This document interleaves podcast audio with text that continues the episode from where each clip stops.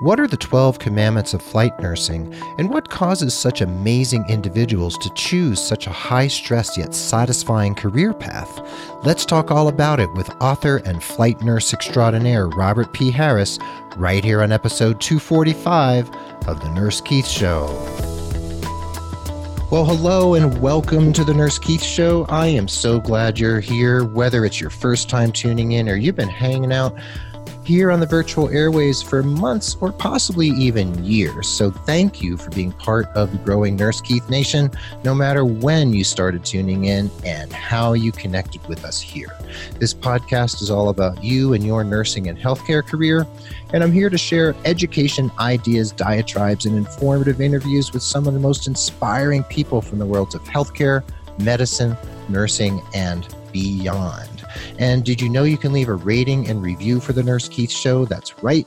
Head over to iTunes and Apple Podcasts. It really helps other people find the show. Whatever rating you care to give, stars one through five, write a review. And if you let me know you did so, I will mention your name on air and read your review for all to hear. Meanwhile, if you want to see the show notes for this episode, you can follow along at nursekeith.com forward slash the word episode and the number 245.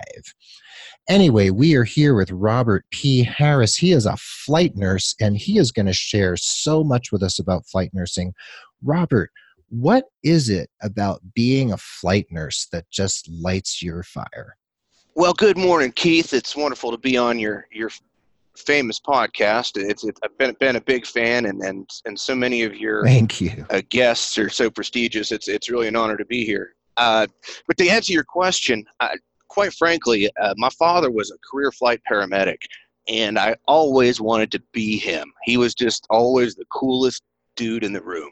Everybody wanted to know what Kirk Harris had to say. Everybody, you know, oh, there was a problem you know, Kirk Harris would save the day. And I just grew up with that mentality of, man, there's these people out there that just have this almost electric ability to uh, be people's, you know, I don't want to say savior, but those people that show up when you're having your worst day. So I always wanted to do that. Absolutely. And uh, I joined the the military and, and felt as a corpsman fell in love with medicine there and, and decided to stick with that.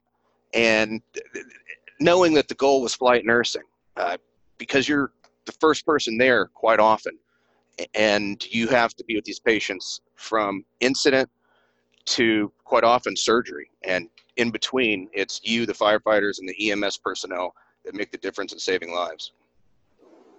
Right. And is it the you know i know some people like to be in critical care and er and flight nursing because there's some adrenaline involved there. So is part of it that like the excitement of working with people who are in that kind of extreme situation or helicoptering into a you know mountaintop to save somebody is the adrenaline part of the attraction for you and other people who do this kind of work as nurses? You know keith it certainly is However, that's not going to maintain a career. If you're in it for the adrenaline, burnout's on your horizon because, quite frankly, in order to get to this situation, uh, the amount of training is pretty intense, and the and the level of education you got to bring yourself up to is it's not something you can do overnight. So if you want adrenaline, I recommend going skydiving because uh, that'll get it. Okay. You'll get that a lot faster. this is definitely a lifestyle and and not everything is blood and guts. It's quite often people everybody assumes it's oh car crashes and body parts all over the place and bullet holes, and there is a lot of that. But quite often it's just getting you know grandma or grandpa from a you know the middle of a rural trailer park having a STEMI at 4 a.m. to the closest cardiac center. You know, quite often there's a lot of medical cases uh, and, and interfacility transport. Somebody needs a surgery here, we got to get them across the state to surgery there. And so not everything is blood and guts, but there's definitely a lot of that. You won't be disappointed if that's the part you're looking for as well. right. I guess an interesting metaphor would be like people who watch like crime stuff on TV and then when they go into forensics they're like wow this is definitely not as sexy as it looks on Miami CSI. Absolutely. There's a lot of well, you know, I say in the book, you know, people are like, when you set up for your base, you're when you first show up and you're you're so green and you're looking for, you know, expecting everything to be riveting, you might be on a 48 hour shift. Now, granted, you might be flying noon till dusk or uh, you know dawn to dusk, but you also might be sitting there for 36 hours, bored out of your skull, and then boom, you'll have one of the craziest calls of your life that require you to perform these flawless advanced algorithms under pressure or and or at 2 a.m 3 a.m and unfortunately adrenaline is a great waker upper but i've funny quick anecdote i i was wanted to make sure i was at my best my first you know year or two flying and and so i would take some caffeine pills in the middle of the night and one of my partners told me afterwards what are you taking I said, "Oh, it's caffeine gum." He was like, "You don't need it." I'm like, "Okay, I guess that's uh, sort of redundant there." Okay, so I had to quit the caffeine gum, so my partners didn't want to strangle me. Probably a good idea, yeah. And then you'd be like talking nonstop for the next couple hours while they're they're like, "I wish you would be Who, quiet." Me never. Yeah. So no, you never. So I've interviewed a few flight nurses for like interviews I've done in on a couple websites, so written interviews. And one of the things one of them once told me was that, you know, when you're when you have a shift, and this was her experience, so yours might be somewhat different, but she worked in Southern Cal too.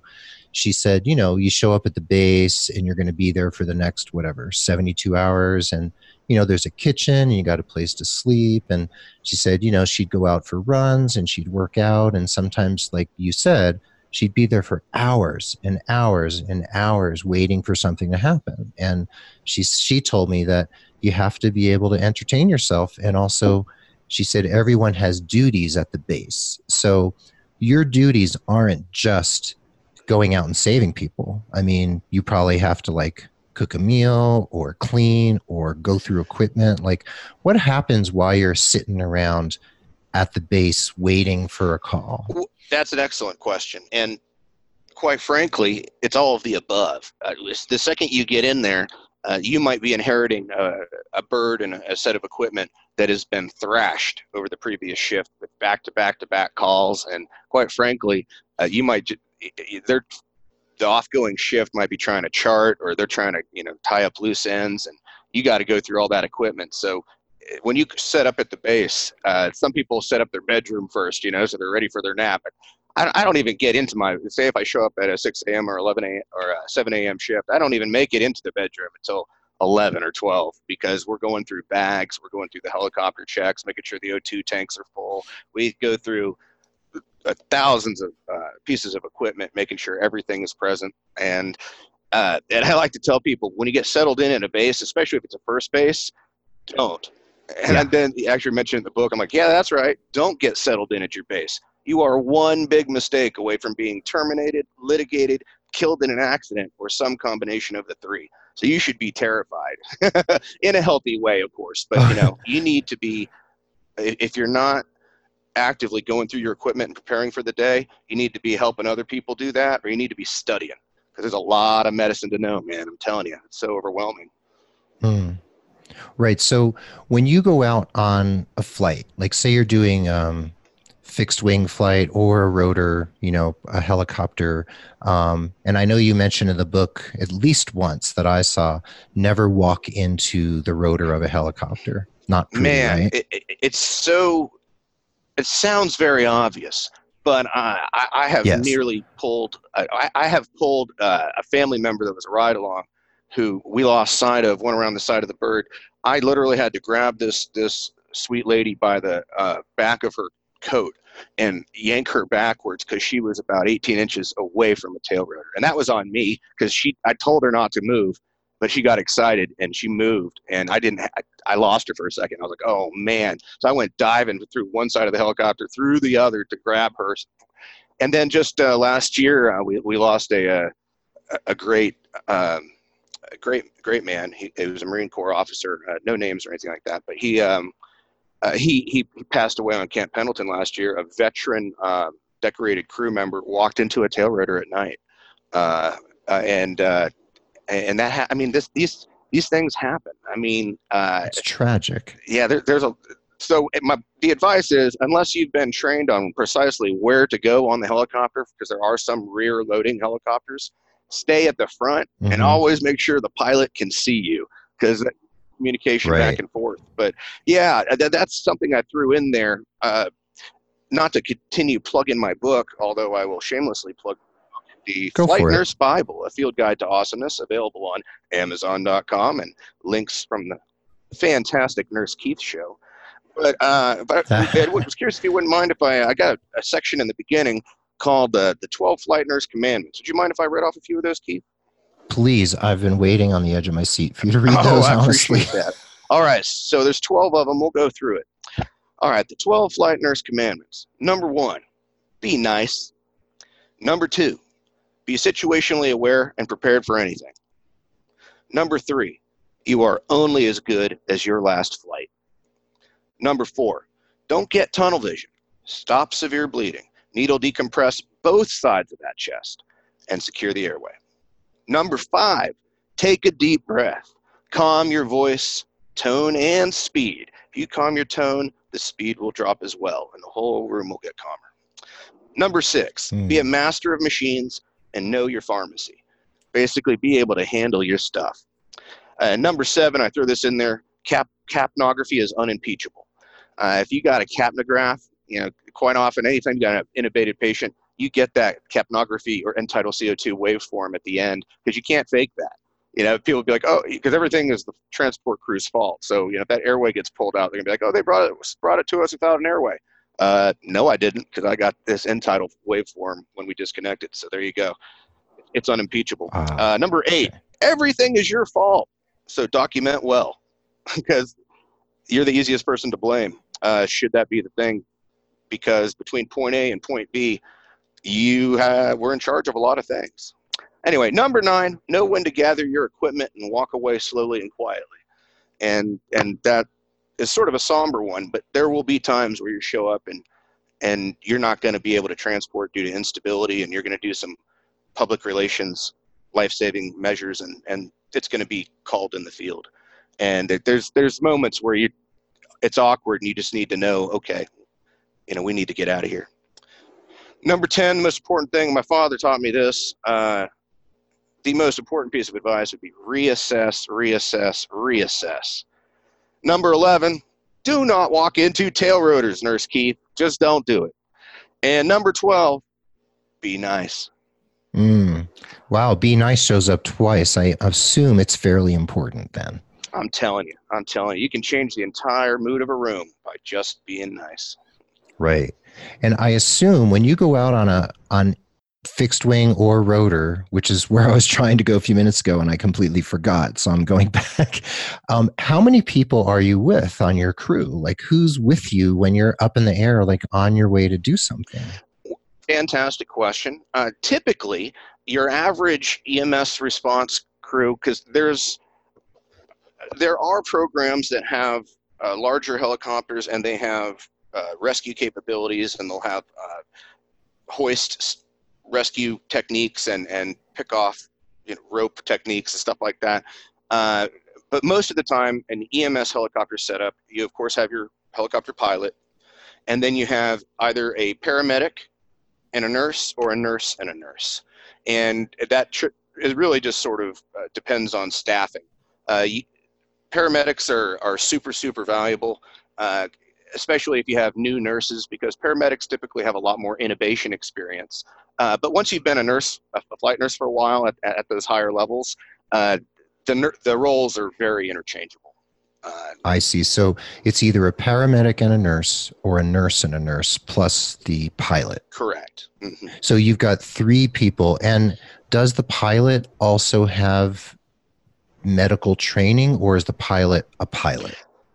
uh, the pilot may or may not in the civilian world have some sort of medical training, but they are in an absolute uh, pilot capacity while we are are going. In fact, we we are encouraged. There there's a not to bring up a, a bummer of an anecdote, but uh, whenever you go to these flight boot camps, they tell you lots and lots of horror stories and you know stories learned in blood. Hmm. And there's been occasions where pilots have ignored safety regulations because of, uh, oh, you know, I have a child that age, the age we, you know, patient we're picking up, something to that effect, and they'll ignore a, a, a hot, like a warning light on startup. Oh, something is, you know, overheating, or oh, maybe you know we need to check this, and and the playbook says we shut that helicopter down regardless because of safety. Right. And there's been occasions where that has been ignored, and then seconds after takeoff, the patient, the entire crew, including the pilot, have gone right into the cornfield, and you know everybody's been killed. So they we're encouraged to. We'll tell them what they need to know, um, and if we need a sp- spare set of hands, they're more than willing to help if they're physically able. But generally speaking, we try to isolate them. Uh, from the drama in the back best as possible so they can focus on getting getting us there alive. Sounds like a really prudent idea. Now, you've got you've got these three people going out there doing this intense stuff, saving lives or sometimes doing more tedious pedestrian tasks. So, you were explaining to me before we hit record that one of those pedestrian tasks is repatriation. You're basically taking a patient from one place and bringing them back to their country of origin. So, can you explain what a flight like that might be like? And is that sort of, I'm assuming that's a less stressful environment. So, you're just kind of doing transport. And does that happen a lot? Yes, that's well, it happens both in the rotor helicopter world and fixed wing, you know, Learjet world. Uh, it, it, could be something as small as uh, not as small, but but something as minor as a regional transfer, as in you know oh, you're in San Diego and you need a heart transplant. Well, a donor just popped up in Denver, and okay, well let's get you to Denver, and so we'll go pick you up and we'll you know put on the ventilator, put on all the drips, any other fancy equipment we need, and we'll take you region to region.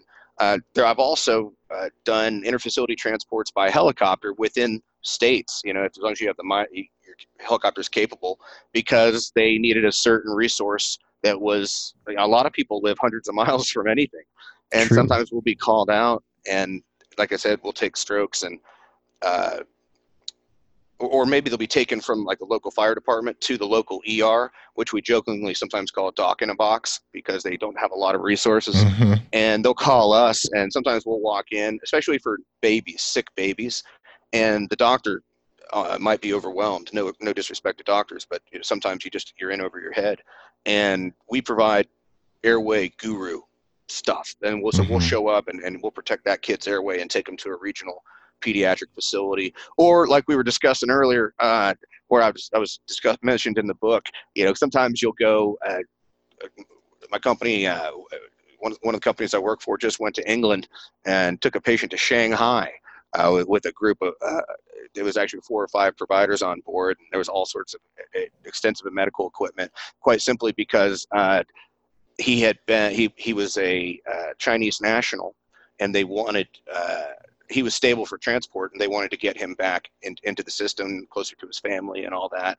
Mm-hmm. and so, so and that can happen anywhere. I personally I, i've done a fair amount of repatriations from mexico up to canada uh, which I can tell you is because uh, there's a lot of uh, lovely Canadian people who spend their summers in Mexico or their winters, Canadian winters in Mexico, because you know it's awesome down there. And right, can you blame them? uh, I can't blame them at all. It, it's uh, the Arctic Circle is is a, is a really crazy place. Um, bless those people, but uh, we'll go pick up somebody at down in Baja at a balmy lovely 80 degrees with palm trees and we'll go take them up to the arctic circle where it's negative 80 uh, with the wind chill, negative 60, and you're like, man, I mean, we're talking 120, 140 degree temperature difference between pickup and drop off. It, it's wow. sometimes pretty insane.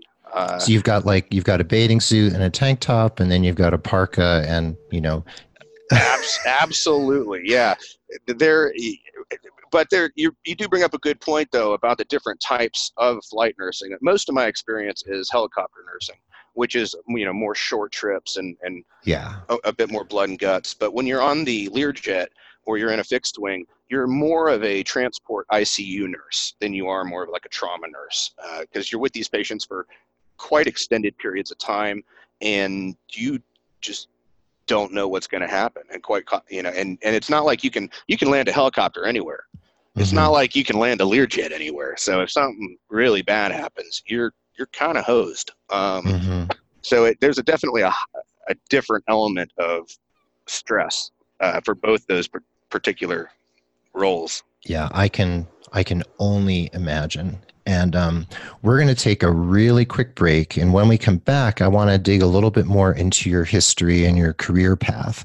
And then I want to talk about your advice for one, non nurses who want to become nurses, which was your career path, and also what the path is to do what it is that you do now. So when we come back, we're going to dig all back into that stuff. So thanks for hanging out here at the Nurse Keith Show, episode 245, and we will be back for the second half momentito. So now we're going to take a pause for the cause for just a moment.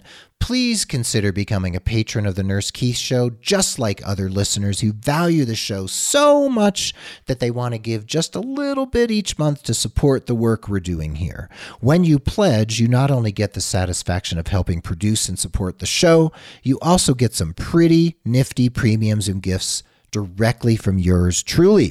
Just head over to patreon.com forward slash nurse Keith to read all about it. That's P A T R E O N dot com forward slash nurse Keith.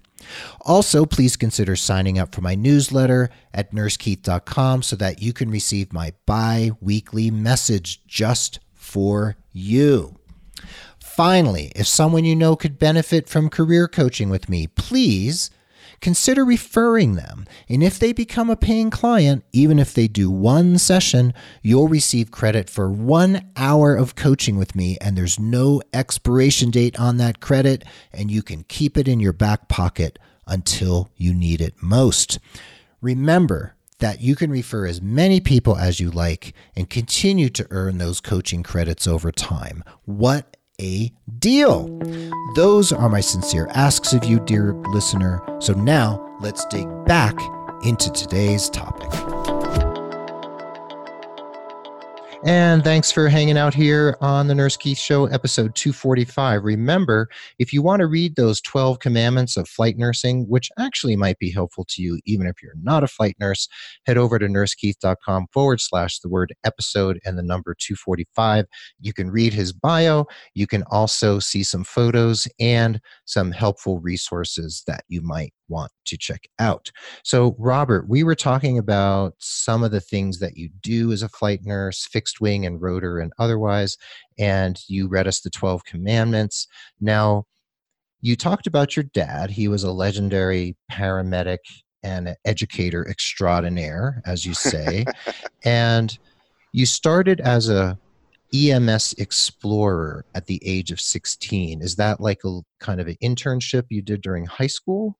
It is, yeah, and I, you know, it's it's funny. I there's a lot of hierarchy and, and nursing that cringe when I tell my life story because it's kind of amusing. Uh, I'll just give it to you quick and fast, Keith. Okay, uh, down and dirty. I, I, started uh, at 16 doing EMS ride-alongs and, and, and loved that. And had a this is back in East Tennessee.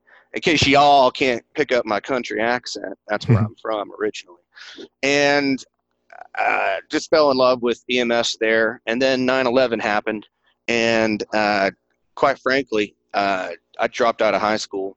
I took my GED and I joined, I had to get some college credits to join the Navy, but I joined the Navy to be a corpsman. And I did five years as, as, a, as a Greenside uh, platoon corpsman, and most of that was with the 1st Marine Division. And while I was in that process, you know, over those years, I learned that they let corpsmen, uh, which is you know, medics, uh, for the Navy. That's what sure. they call them, and they let us challenge for the LVN exam. Like the, it's a full-on like year, eighteen-month program in most places. You know, for the licensed vocational nurse, licensed practical nurse in some states is what it's called. They let corpsmen straight up challenge for that. So I, I heard about that and lost my mind. I'm like, wow, what a great opportunity! And I studied and studied and and challenged it and passed it. And so when I was preparing to leave the Navy, because I, I kind of, nursing was definitely on the docket. And having that LVN when I left the Navy, well, first of all, it, it set me up to not get paid 10 bucks an hour as an EMT. No offense to EMTs, uh, but it set me up to get some pretty decent money uh, while I then bridged to a nursing program. And that accelerated that. And, I, I can't tell enough. If you're, if you're a corpsman and you're listening, take advantage of that LVN challenge option. It's it's a lifesaver. That sounds great. I mean, you're really doing an end run around everything you'd have to do to become an LVN and you skip an 18 month 12 to 18 month program and then you did a bridge to become you got your adn and then after your adn it sounds like from what i read you worked in ers icus you ran critical care transport ambulance calls and you got lots and lots of certifications while you were working on your bsn which you then earned as well so what are the certifications that a nurse out there might want to get before he or she even thinks about applying to be a flight nurse? Oh, Keith, you set me up so well. This is exactly what I love talking about, man. Awesome. My, my pulse just jumped 30 points. I love this stuff. Okay. Go for it. So, the second you hit NCLEX and you pass NCLEX, you got three calendar years before any serious accredited flight organization is going to be able to accept your resume. Uh, that, at least by the playbook, you got three calendar years. So start the clock. Something that I need to point out to people here, and this is where some of the older, more old school ER nurses like to give me death looks, is the Board of Certification for Emergency Nursing. Uh, they have the CEN, the CPN, that's the certified emergency nurse, certified pediatric emergency nurse, the TCRN, which is the trauma certified nurse. Then they have the CFRN, the certified flight nurse, and then the CTRN, which is a uh, certified transport nurse. That's more like ground oriented. Those are five certifications that are offered by the BCEN. Wow. And your goal should be to have as many of those under your belt by the time you hit the three year mark. Now, I know what immediately a lot of your listeners are thinking next is well, it says on the website that you need to have two to three years experience to take these exams. Uh, that's a recommendation because it's a hard test and they want to be able to say every way possible if you fail these that hey we warned you you you know you might not be ready you need that ridiculous. That is ridiculous. I had my cen within 90 days of passing NCLEX true story. Wow. Okay. And, and now that, granted i've been in the field for 10 years but that might surprise a lot of people who are listening right now. And it's going to make a lot of people uncomfortable. I wouldn't be surprised if I have an email from the BCN by the end of the day being like, "What did you just say?" Because they don't necessarily because the hierarchy is there's a lot of great great ER nurses that have been doing this for years that have never bothered to get certified. So then, if people take my advice, you're going to have this new breed of of young pup coming in with all these certs and yeah don't get me wrong you're setting yourself up as uh, fodder for haters absolutely but yeah forget that forget that silliness. Let them be haters. You can show up with the best resume in the room, and you're at least getting invited to the job interview. Right. And so, and so that was my approach. So I spent three years getting certifications, and I, I got the bachelor's degree. And at three years, I was ready. And sure enough, I, I, I was eligible, and like I think I was eligible in September. I got interviewed and hired in October, and I was flying in November. Amazing. So it just Amazing. happened. Yeah. So when I look at your name here on the paper that I printed out, it says Robert P. Harris, RN, BSN, CFRN, CTRN, TCRN, CEN, CPEN, CNPT, CCRN. so you you've got just a couple things under your belt. So you bring you bring at least something to the table. You know? Overkill is underrated. I, I can't just. Uh, I, I would have put that as one of my commandments, but the A team already stole that one. Can I I'll quote you on that, even though you stole it from somewhere else. It was the A Team movie. A Team. Wasn't that Mr. T or something? That's right. Yeah, yeah. Oh. They did a great remake a couple years back where it's like Overkill is underrated. Overkill uh, is underrated. Okay, well, I'm gonna I'm gonna write that on a piece of paper and stick it over my desk here so I can see that all the time. so. Yeah, well, I mean, I, I, occasionally I, am accused of being braggadocious, and mm-hmm. you're darn right I am. I, why, you know, I don't have time for humility. Uh, I, I'm here to let you know that I can do the best job I can possibly do, and I'm not just saying that. I'm willing to take exams. I'm willing to prove it. I'm willing to put it behind my name so that you know. I, I want it to be that so when people see my resume, they just want to have me invited to the resume just so they could see if I'm for real. Right. Yeah, I just I just want them to be like, this guy is insane. Let's Who at least bring him guy? over. Yeah, right. now, I'm not saying that's going to get me the job. If you're a cocky jerk, you're not getting that job. So uh, trust me, I'm not. You know, I'm I'm I'm on the Nurse Keith show, so you know I'm trying to act all cool and stuff here. Don't get me wrong, I'm a puppy dog in an interview because I'm trying not to make it look like I'm a, a crazy person. But uh, right but here I'm plugging certifications. Just go get them. And, well, and good. go ahead. I'm sorry, Keith. No, good. I think it's great you're plugging certifications. And do, what else would you recommend? What's another piece of advice or tip? A hot tip from Rob Harris. Well, the first thing is, and I discussed this in, in the first few chapters of the Flight Nurse Bible, uh, and basically, if the first 10 or 15 minutes I spend with anybody who want to ask questions about a flight nurse, I address most of those in the first few chapters of the book. Uh, available at fine bookstores everywhere. No, that, that's a Christopher Hitchens quote. It's on Amazon. It's easy. It's very easy to find. Yeah. Uh, should should you want to read that? And of course, the links are on Nurse Keith's site. That's but, great. But one of my big things is certification exams are not a team sport. Now, if you want to study with a group, if you want to have a buddy that you study with, that's fine. But it's going to psych you out. If I tell people, don't let anyone know when you're going to take these exams because the pressure, if you fail, you're going to look silly. You're going to feel silly. So just don't tell people. Just be like, oh, I'm studying, I'm studying, and then have your date scheduled and then go take it. And if you pass, show up with a CEN badge and be like, oh, guess what? And if you fail, you don't you're not obligated to tell people that you failed. Just say, you know, I'm going to take some more time studying. I don't feel ready.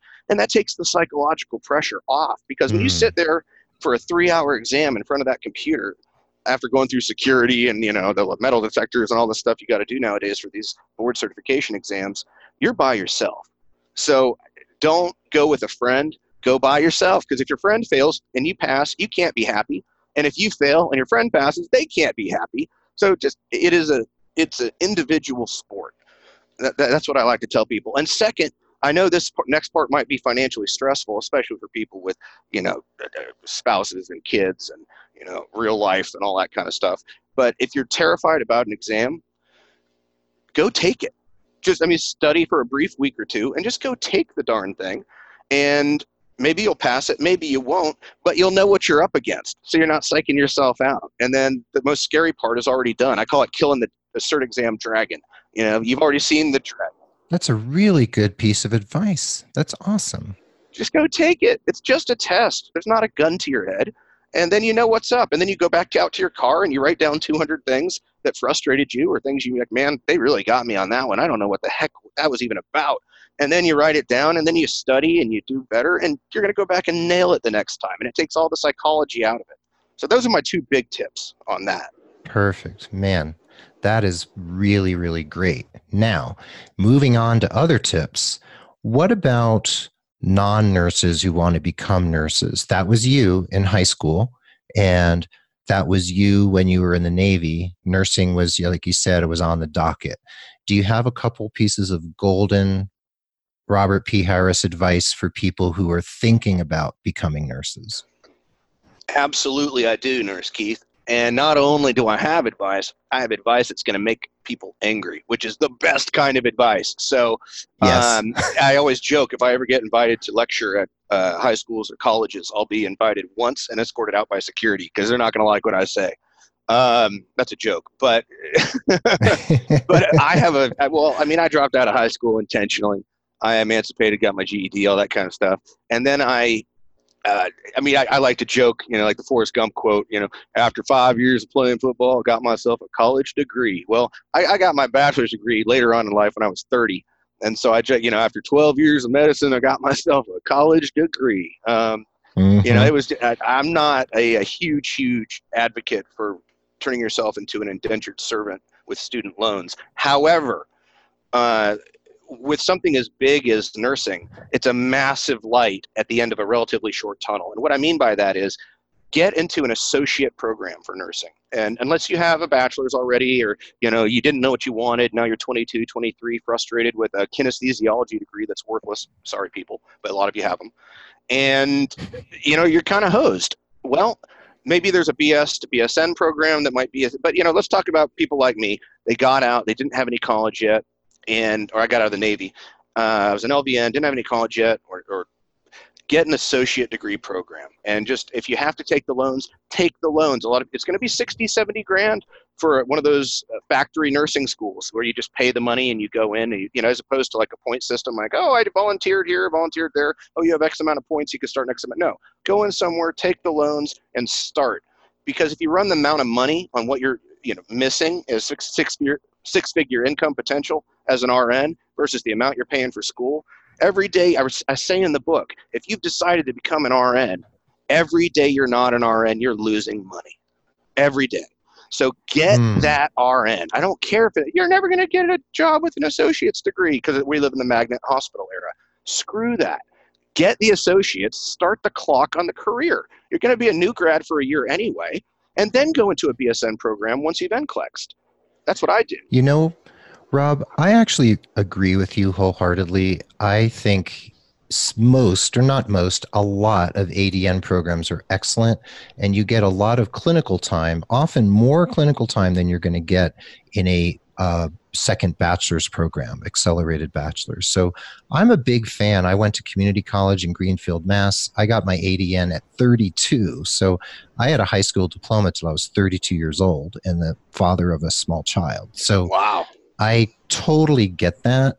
And I think going ADN, then BSN, then moving on, that's the way I wanted to go.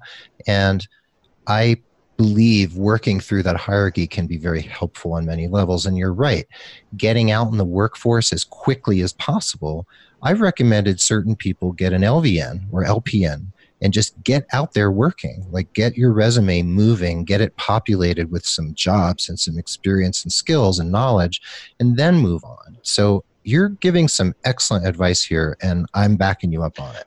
Well, that that means uh, the world to me. Uh, Nurse Keith. It, it, it, it sure does. And, and, also, if you're on the fence about becoming a paramedic, uh, it depends where you live. I, I realize I just sort of jumped ship you know this is a nursing podcast, but so many of our our our, our fellow coworkers are or and, and future nurses are going to be paramedics or are currently paramedics, and yes. they unfortunately have to go through the same exact program. They're not given any benefit from their paramedic experience. So if you're not like hardcore, oh, I want to be a fire paramedic, uh, you know, and that's not you're not just not living and breathing and eating fire and doing push-ups and CrossFit and all that crazy people awesome stuff that they these these firefighters, you know, the men and women are doing.